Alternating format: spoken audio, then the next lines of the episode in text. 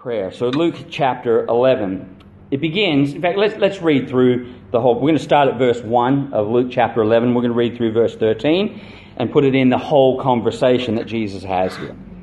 So, verse uh, 1 of chapter 11. Now, it came to pass, as he was praying in a certain place, when he ceased, that one of his disciples said to him, Lord, teach us to pray, as John also taught his disciples. So he said to them, When you pray, say, Our Father in heaven, hallowed be your name. Your kingdom come, your will be done, on earth as it is in heaven. Give us day by day our daily bread, and forgive us our sins, for we also forgive everyone who is indebted to us. And do not lead us into temptation, but deliver us from the evil one.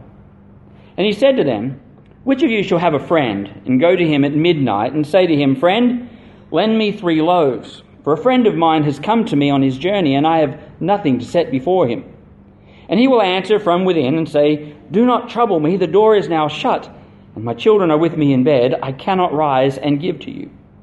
I say to you, though he will not rise and give to him because he is his friend, yet because of his persistence, he will rise and give him as many as he needs. So I say to you, ask, and it will be given to you. Seek, and you will find. Knock, and it will be opened to you. For everyone who asks receives, and he who seeks finds, and to him who knocks it will be opened. If a son asks for bread from any father among you, will he give him a stone? Or if he asks for a fish, will he give him a serpent instead of a fish? Or if he asks for an egg, will he offer him a scorpion? If you, then, being evil, know how to give good gifts to your children, how much more will your heavenly Father give the Holy Spirit to those who ask Him. Let's have a word of prayer. Our Heavenly Father, as we come to your word this morning, we ask, Lord, for encouragement, teaching, and guidance. We pray these things in Jesus' name. Amen. We've been with Jesus in the school of prayer, teaching us how to pray, what it is to pray. And we've talked about here that uh, about why to pray and, and, and how to pray. And in the first few verses here, Jesus gives us that pattern of how to pray. And so we talked about that pattern and we built it around four questions as we went through, as we saw what Jesus was structuring this prayer to be like so that we know how we can build and structure our prayers the way Jesus did those. And so we consider these four questions. One, when we begin, as Jesus does, with Our Father in heaven, hallowed be your name. That's about focusing our attention on God. So as we sit with the Word of God open, as we ponder what He shows us of Himself, we ask ourselves, who is God? And then that, of course, as we see who God is, that takes us to the next question, which is, now that I have seen who God is, how do I respond? That is, your kingdom come, your will be done. Having seen who God is, how do I need to align my life, change my thinking to see who God is, and express that in prayer to God? Following that, we then express our need. We, ha- we pour out our request. What do I need to pray for? Or that daily bread uh, situation there. What do I need today? What are the needs of those around me and seeking God in those things. And then leading that to the very end, which is perhaps the most important part of that, the last question, so where do I go from here? Or essentially, so that. That is, I'm praying this so that. Why am I praying all of these things? Why have I gone through all this? What is the intended purpose praying those? We also put it in a little bit different form, which many of you may be familiar with, and we reminded ourselves of that uh, last week, was that Acts thing, which basically covers the same things but just gives them different titles. We begin with adoration, who is God, confession, thanksgiving, and supplication. And so we ventured through each of those statements, looking at what Jesus meant by those and what he intended for us of those. Now, as Jesus has given us this instruction on how to pray, so not what to pray for, the content is open. So we're to pray for anything and everything the Bible tells us. So not what to pray for, but how to pray. So we take all of that, that what we need to pray for, and we put it into the structure and the pattern which God has given us, and we're in the right place. But now Jesus takes us a little further here. And he takes us into our motives of prayer, and he takes us into our beliefs about prayer. The last few verses from verse 8, or really from verse 5 through the end, is our text this morning. And he begins by giving us this parable to begin with in verse 5 to 8. Now, we've been talking with, with others before church about how perfectly Jesus tells stories. And this is one of those perfect stories. You can, you can see it in your mind, can't you, as, as you read through this. Know, which of you uh, shall have a friend and go to him at midnight and say to him, Friend, lend me three loaves? Now, depending on where you, you read and where they were at, could depend whether this was a normal thing or not. It was normal for them to travel at night if they were traveling through the wilderness because it was hot. And so it wouldn't be unusual for a friend to turn up on your doorstep at midnight because they'd been traveling. Now, if you were in a city, it was unusual for that to happen. But either way, what we have here is somebody turns up on his friend's doorstep in the middle of the night and wants food. Now, if it was me, the first thing I would be saying is, if I let him in the door, is just go to sleep. You can eat in the morning. But no, it was very, very important hospitality for them that they make sure that they have food when they got there. And so that's part of what this is. He was under the requirements, kind of, of the law and of the society that his friends had come. He needs to be hospitable and give them this. But it's midnight they don't have stashes of food in their house, and the, and the, you know, the 7-Eleven isn't open, so he's got to find it somewhere. So he goes next door. It's midnight. They have a small houses. It's one room. Everybody gathers in the middle, and they all sleep together in the one room. The friend comes next door. The door is locked, and it's usually fairly hard to get that door open once it's locked at night. He starts knocking on the door. Friend! Friend! I need food! His friend gets up and if it's me, he's got a bat. And he comes out and he says, What do you want? I need food. Go away. My family's sleeping. You wake him up. Friend, friend, I need food. Just three loaves. Go away. I'm sleeping. You're going to wake up the kids. Stop. And he just keeps going. Friend, I need food. And he keeps going until finally he figures it's easier for me just to give him the food than to have him keep yelling at my door. So he gives him the food. And this is the story Jesus gives us to illustrate to us something really important about prayer. And we're going to go through this and, and look at this. And we're going to look, gain, I think, three lessons this morning from this parable about prayer. And the first is that we need to pray with persistence. Secondly, pray with intensity. And thirdly, pray with faith. So let's start at the beginning here with pray with persistence. You know, as the people of God, as children of God, prayer defines us.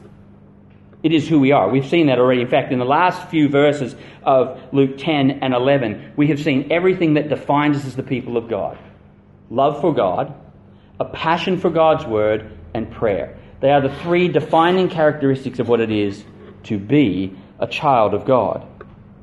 Most Christians can tell you how important prayer is. You don't have to be a Christian for very long to gain that information or gain that, that understanding, most of us will tell you it's important. Prayer is an essential of the Christian life. In Colossians chapter 4, it says, Continue earnestly in prayer, being vigilant in it with thanksgiving. It is an essential part of who we are as the people of God. It is also an essential part of who we are as a church.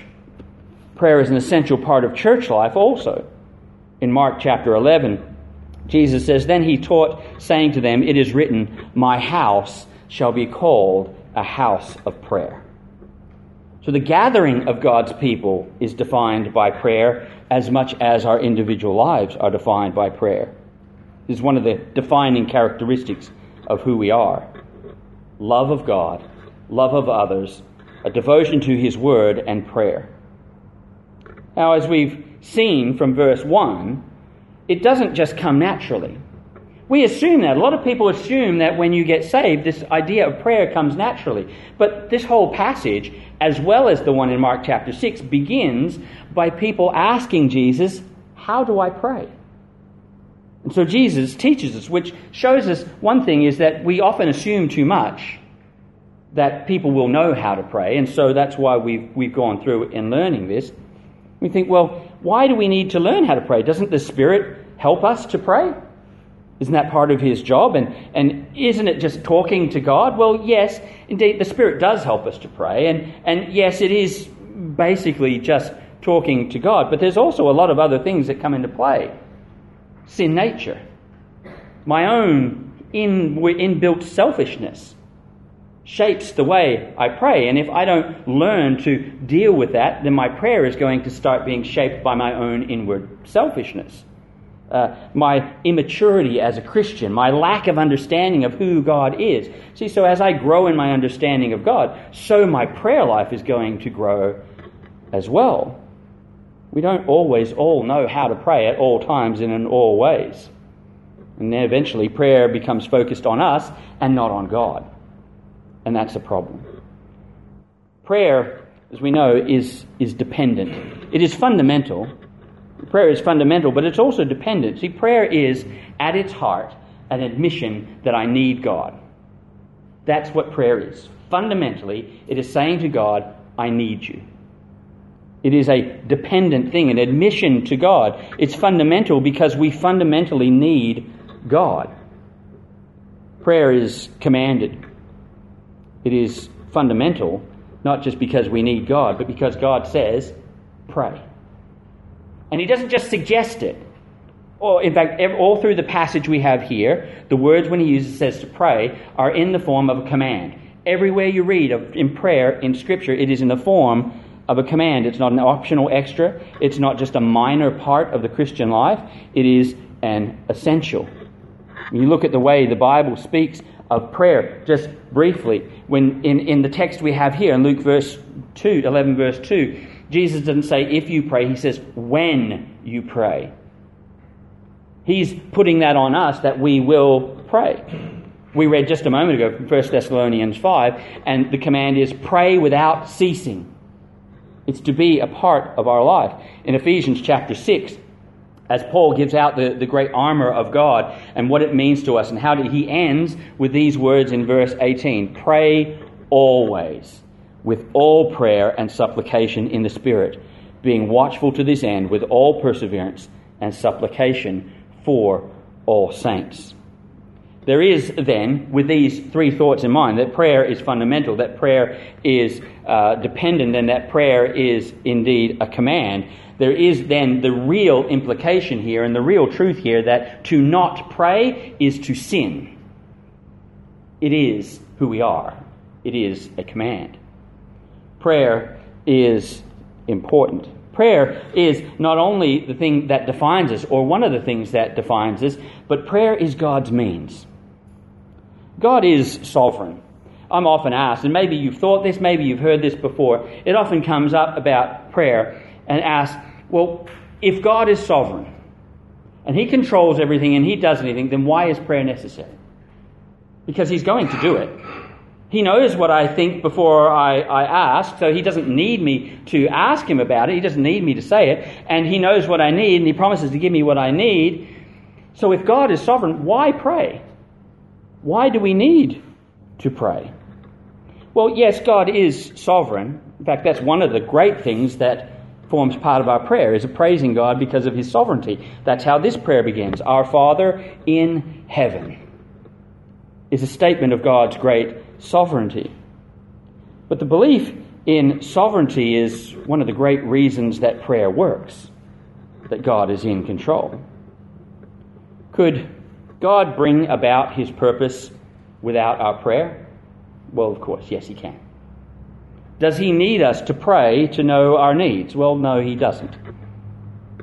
But prayer is about more than getting things done, isn't it? That's one of the major things we've been seeing along the way is, is this talk about seeking God's face in prayer before we seek his hand in prayer. See, prayer is about more than just getting things done, more than having God do something. The idea that prayer is futile because God is sovereign is to completely misunderstand prayer and what prayer is for and why He gives it to us. That thinking is born out of prayer that seeks God's hand before His face. Now, when we seek God's face, that is, when we seek to know God first before we start asking Him to do stuff, when we start to seek His face before His hand, the relationship of prayer and sovereignty makes sense when we start to look for God first, before we look for what God can do, then it starts to make sense about why God asks us to pray. You see, what Jesus says through this whole thing is that he calls us to pray.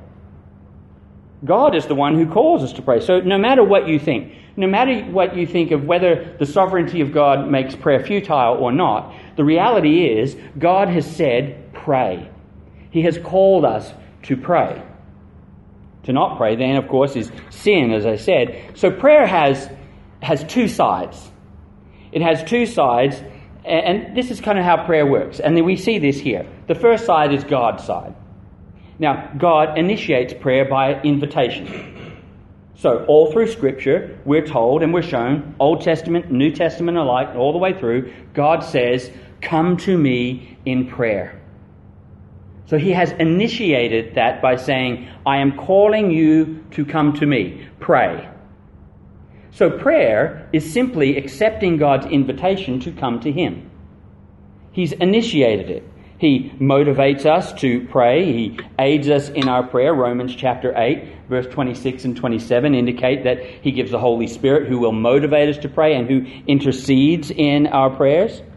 But then there's the other side. So, firstly, God calls us to pray, so He initiates the prayer. The second side then is our side, and that is now that God has initiated, that He's called us to pray, it's now our side which is to respond in prayer. That's how it ought to work. God calls, we respond. He's invited us to pray, so we pray, and then it flips back now, and now it's God. God invites us to pray. We respond to pray, and then God acts on the prayer. That's how you see it all the way through Scripture. God invites, we respond, God acts. God uses prayer. God decrees His will.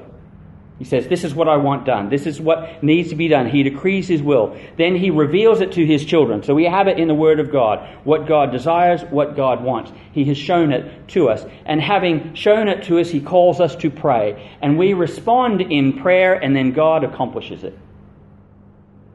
God uses prayer. We are assured and comforted by the truth that God is sovereign and that He will accomplish His purpose. So, yes, God has decreed the end. That is true. God decrees the end from the beginning. And He knows what's going to happen in the middle of all that. But God has not just decreed the end, God also decreed the means to the end. That is, He said, This is the end, and this is how I'm going to get to the end. God decreed in eternity past that He would save some for His own glory. The means of saving some for his own glory was the death, burial, and resurrection of Jesus Christ. So he not only decreed the end, he also decreed how that would happen. God has decreed that he has a purpose he wants to accomplish. And one of the ways, one of the means in which he has decreed he is going to accomplish that purpose is prayer. See, so prayer is not an empty, meaningless thing. It's not just something God gives us just to do prayer is the way God has determined in His great sovereign glory that that is how He is going to get things done. I want this done, so I'm decreeing this is going to be one of the ways I get it done. Prayer. It's not powerless, it's not empty, it's not meaningless, it is eternally meaningful. It is the way in which God has determined I will do my work. So, when we come to passages like this in Luke chapter 11, what Jesus is telling us here is keep praying. Keep praying. Don't stop praying. Many read the parable and they wonder if God is like the second man here who seems cold and hard hearted. And you have to keep pleading with him and arguing with him to get him to answer prayer. That he only answers because it becomes inconvenient for him. It's more convenient if he just answers than not to answer. The point isn't that God doesn't want to answer prayer. The point of the story is a contrast. If you will give in through persistence just to get done, then God, who is perfect, is going to answer. If you will eventually answer, of course God is going to answer. If you will respond to persistence, even grudgingly, how much more will the perfect and glorious God respond to us? What about, though, how long it takes sometimes for God to respond? Those long delays seeming. Everything about this passage, everything about this story, everything about what Jesus says here, Jesus is telling us don't stop praying. If you get anything out of this passage, that's it. Don't stop praying ever. See, waiting is part of his purpose. There is purpose in the delay. There is always purpose in his delay. His silence isn't ignoring us, his silence is his not answering our call at all. The waiting is the faith deepening.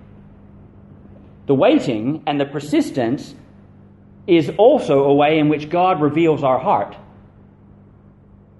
as we wait, as we persist, it's revealing to us how deeply, how desperately do I want that? How much effort am I willing to go to to see that answer? So, not only is it a matter of God deepening our faith, it is also one of the ways in which God reveals our own hearts in the waiting seeing what will come? Do we understand our need for God, or will we try to work it out ourselves? We get tired. Oh, you know, I've been praying for this for this long, and God doesn't seem to be doing anything, so I guess I'm going to have to do it myself. We start making our own plans, our own progresses on it. Do we give up easily? Do we get discouraged easily? Jesus gives the same lesson a little later on in Luke, in chapter 18. He tells another parable, and he begins the parable like this Then he spoke a parable to them that men ought always to pray and not lose heart. There's a, a story, you can read of it in the, the biographies of, of George Mueller. For the 60 years that he was, was saved, before he died, he prayed uh, every day. The first 10 years, he says, his prayer life was basically empty until he learned how to pray as he ought. But he prayed every day for his friends. Two of those friends, they were, if I remember correctly, his friends' children. Prayed for them every day, every day for 52 years, he said. When he died, they had still not accepted Christ as Savior. Some months later, both of them would have accepted Christ as Savior. He didn't see that answer to prayer. He prayed for 52 years for these two young men, who, well, by the time they were saved, weren't young anymore. But he prayed, and he prayed, and he prayed every day. Waiting is part of his purpose. But you see, God will answer. Look at verse 9. So I say to you, ask, and it will be given to you. Seek, and you will find.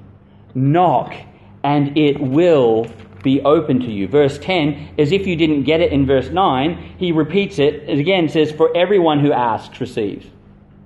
And he who seeks finds. And to him who knocks, it will be opened.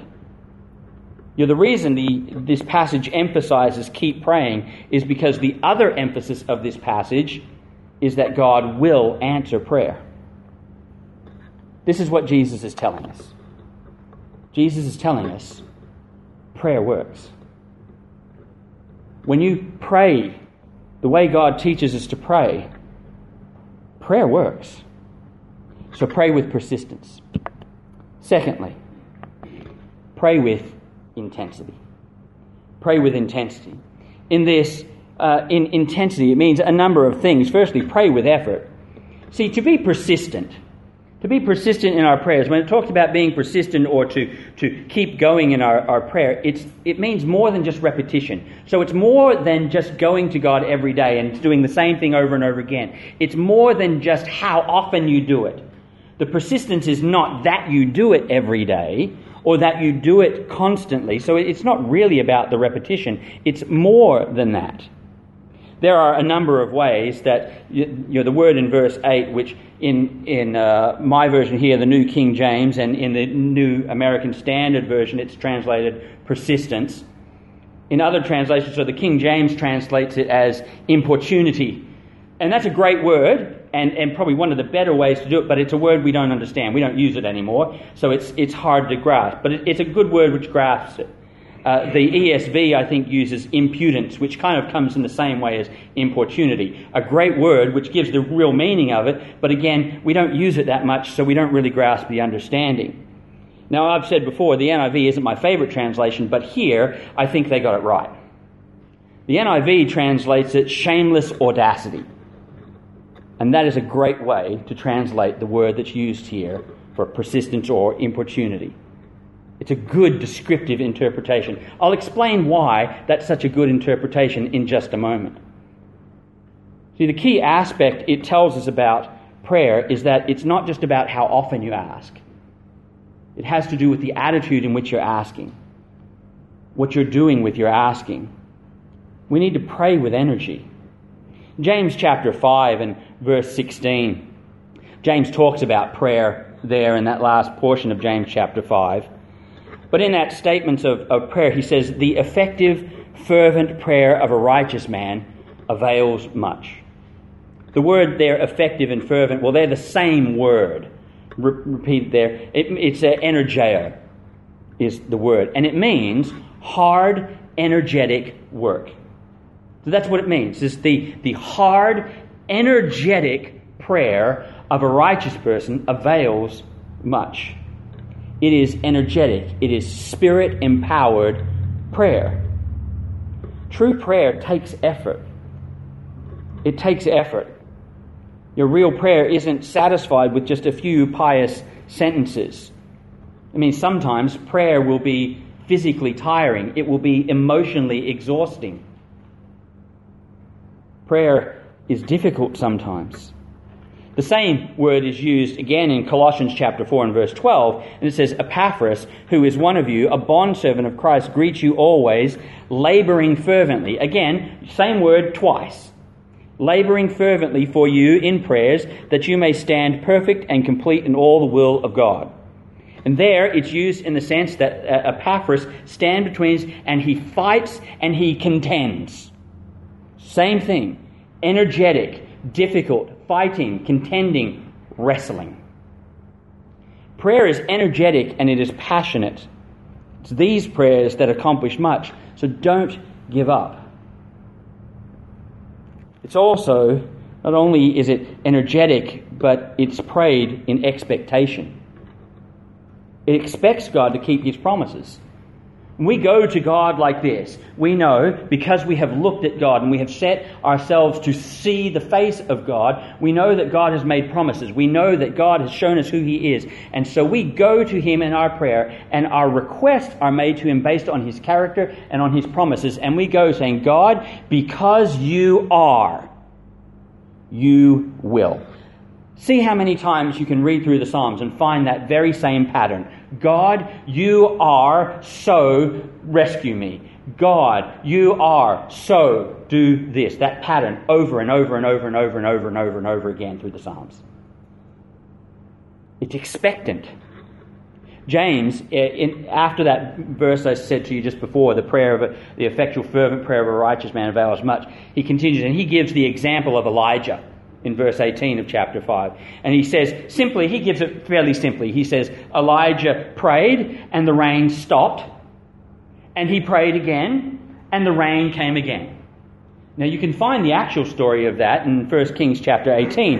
And what we find actually took place in there, because uh, you know, James is just giving us a quick overview to illustrate his point, but the depth of that is Elijah was going to stop the rain because of judgment. So he goes, he leaves Ahab, he goes up onto the mountain, and he prays. And he says to his servant, Go see if there's any clouds coming. Servant comes back, No, no clouds. He does that seven times. Seven times. On the seventh time, the servant goes and he sees and he comes back and he says, Elijah, there is a cloud about the size of a man's hand.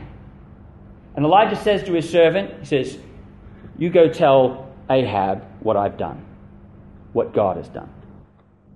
Why? Because he saw the size of a cloud the size of a man's hand. But it didn't happen the first time.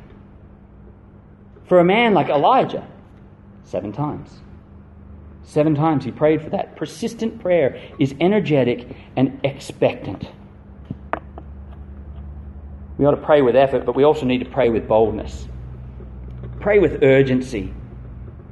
You noticed, I never really noticed this until I was looking through this and thinking through this this week in verse 9. Those three words ask, seek, and knock. You know, I've always just, just kind of blended them all together and never really took notice, and maybe you have, so you're probably brighter than I am. The growing intensity of those words ask. Right? Ask. I don't seem to be getting an answer, so then what do I do? Friend, friend, can I have some bread? Friend, I can see you're in there. I'm looking through the window now. I can see you. Come on, I need bread. Bread! I can see you're in there. Bread! See the increasing intensity, Jesus says? Ask. Simple. You start. We're not getting it? Don't stop. You don't just keep quietly going, well.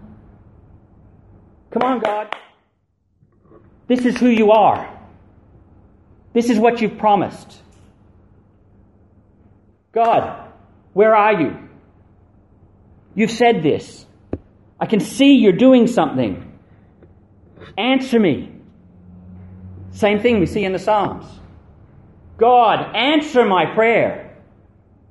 How many times have I asked you, God, answer my prayer, save me? See the growing intensity? We don't stop at asking when we're not hearing at the asking, we start seeking for the answer. And when we're not finding the answer seeking, we start rapping on God's door. The intensity is increasing. Psalm 17, verse 6 I have called upon you, for you will hear me. O God, incline your ear to me and hear my speech. Those are not calm words. Psalm 38, verse 16 For I said, Hear me, lest they rejoice over me, lest when my foot slips, they exalt themselves over me. Or Psalm 55 Attend to me and hear me. I am restless in my complaint and moan noisily because of the voice of the enemy, because of the oppression of the wicked, for they bring down trouble upon me, and in wrath they hate me. You see the increasing intensity? Come on, God. So, this is where we get back to why I said that translation of persistence is good, because we need to pray with annoying persistence.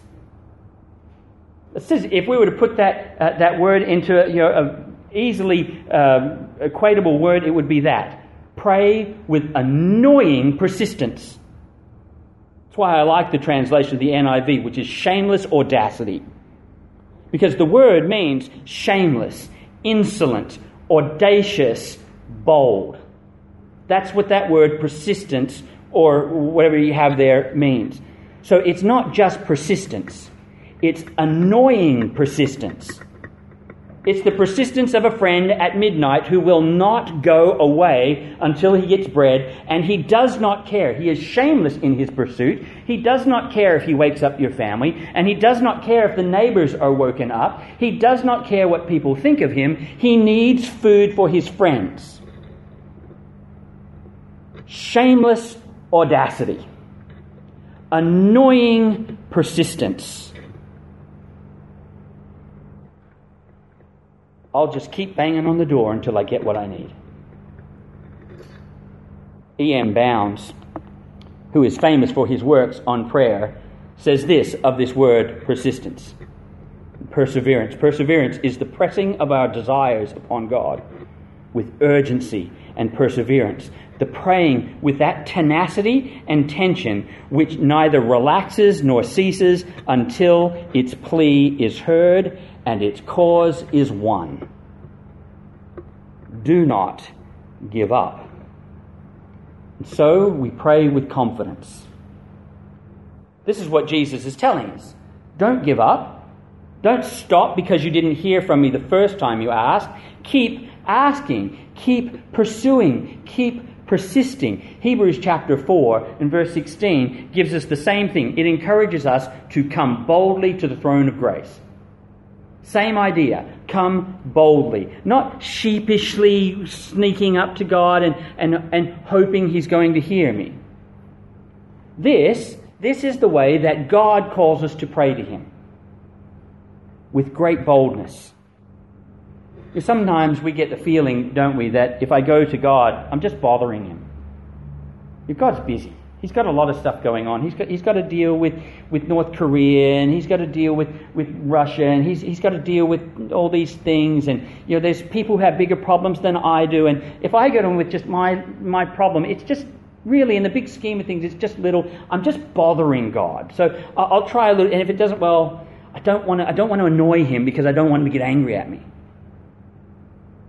He's got so much to do. And my little issue, God is not calling us here to approach Him sheepishly. He's not calling us here to kind of slink up there hoping that we don't annoy Him and He gets angry at us and get our request. God is not annoyed by you. Ever. God is never annoyed by seeking Him.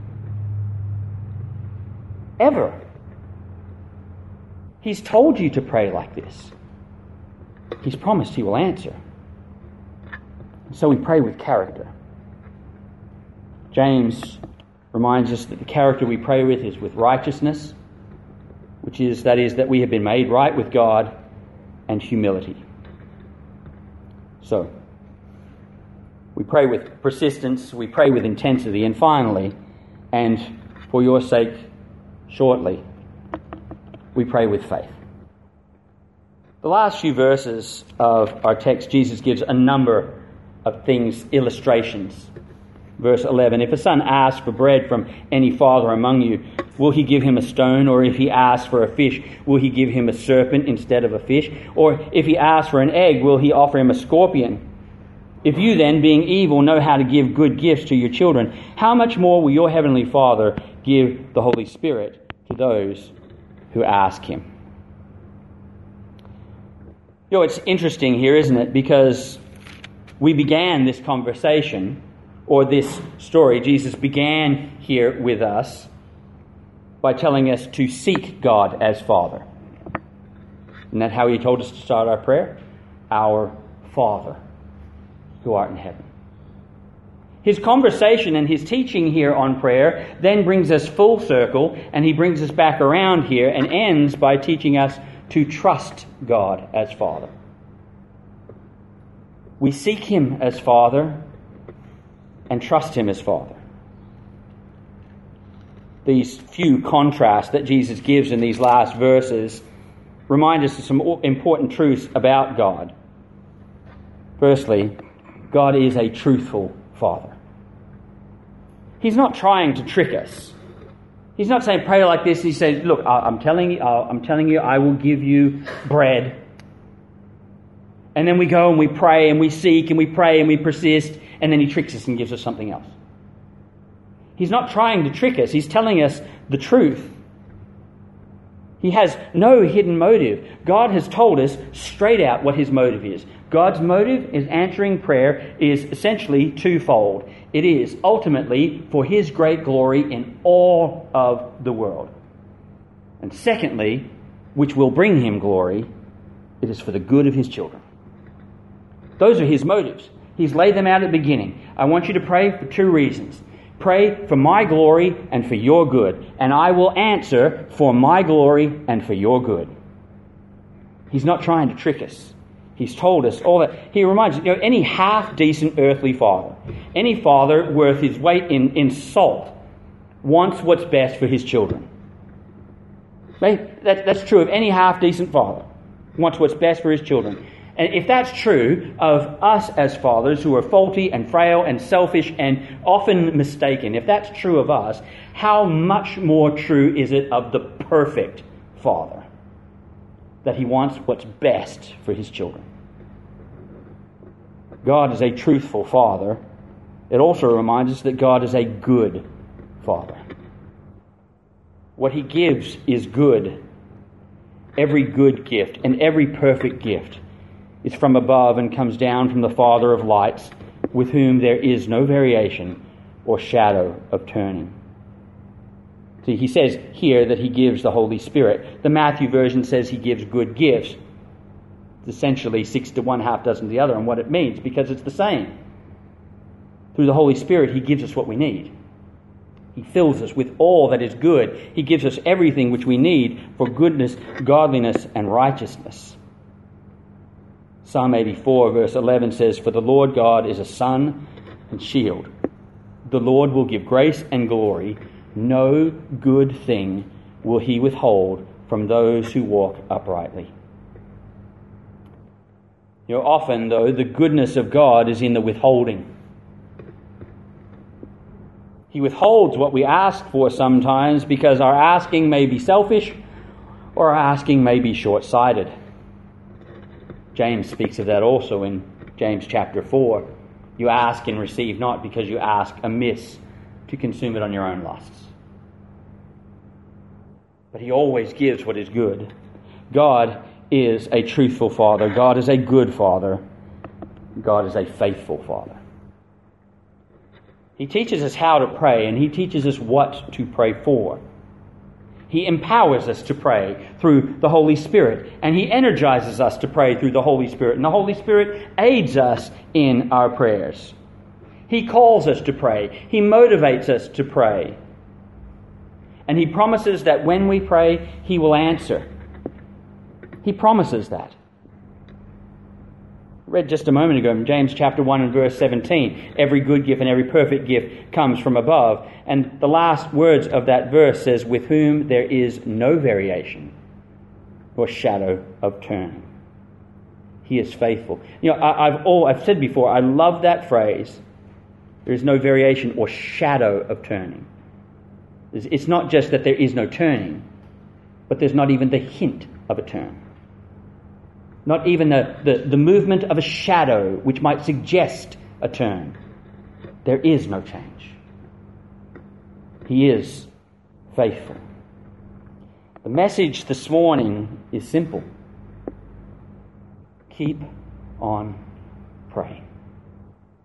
Don't ever stop. Never give up.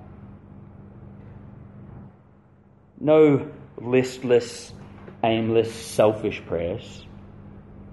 No weak prayers, no shy prayers. Pray boldly.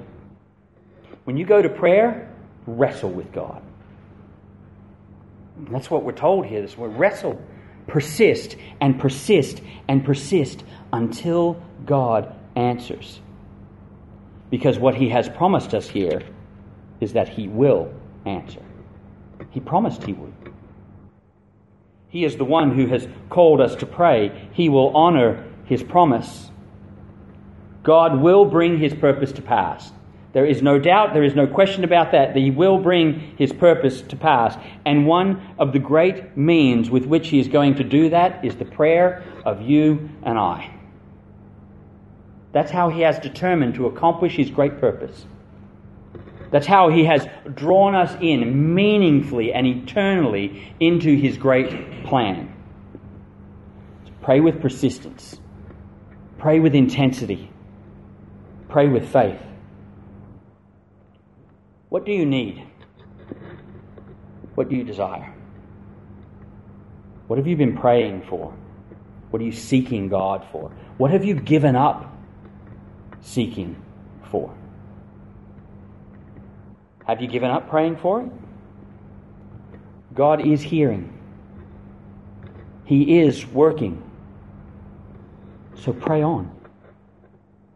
Keep praying. Do not give up. Wrestle. Persist. Persist annoyingly. Be bold. He will answer. We're going to close a little differently than we normally do this week. We're not going to sing a song of closing. I'm going to ask that we spend just a few moments in prayer. given the importance of what we've spoken of, that we need to pray, there are, I am without doubt certain, there are things on our mind that we're needing to pray for. I'm going to give us a few moments to quietly spend some time in prayer, and then I will close us in prayer after three or four minutes or so of, of time to pray. And then together we will close in prayer. Let's pray. Great, wonderful Heavenly Father, hear the prayers of our heart today. Incline your ear, hear us, and answer us. For you are Him who is able to do exceedingly abundantly above all that we ask or think, according to the power that works in us. To you be glory in this church by Christ Jesus to all generations, forever and ever. Amen. God bless you.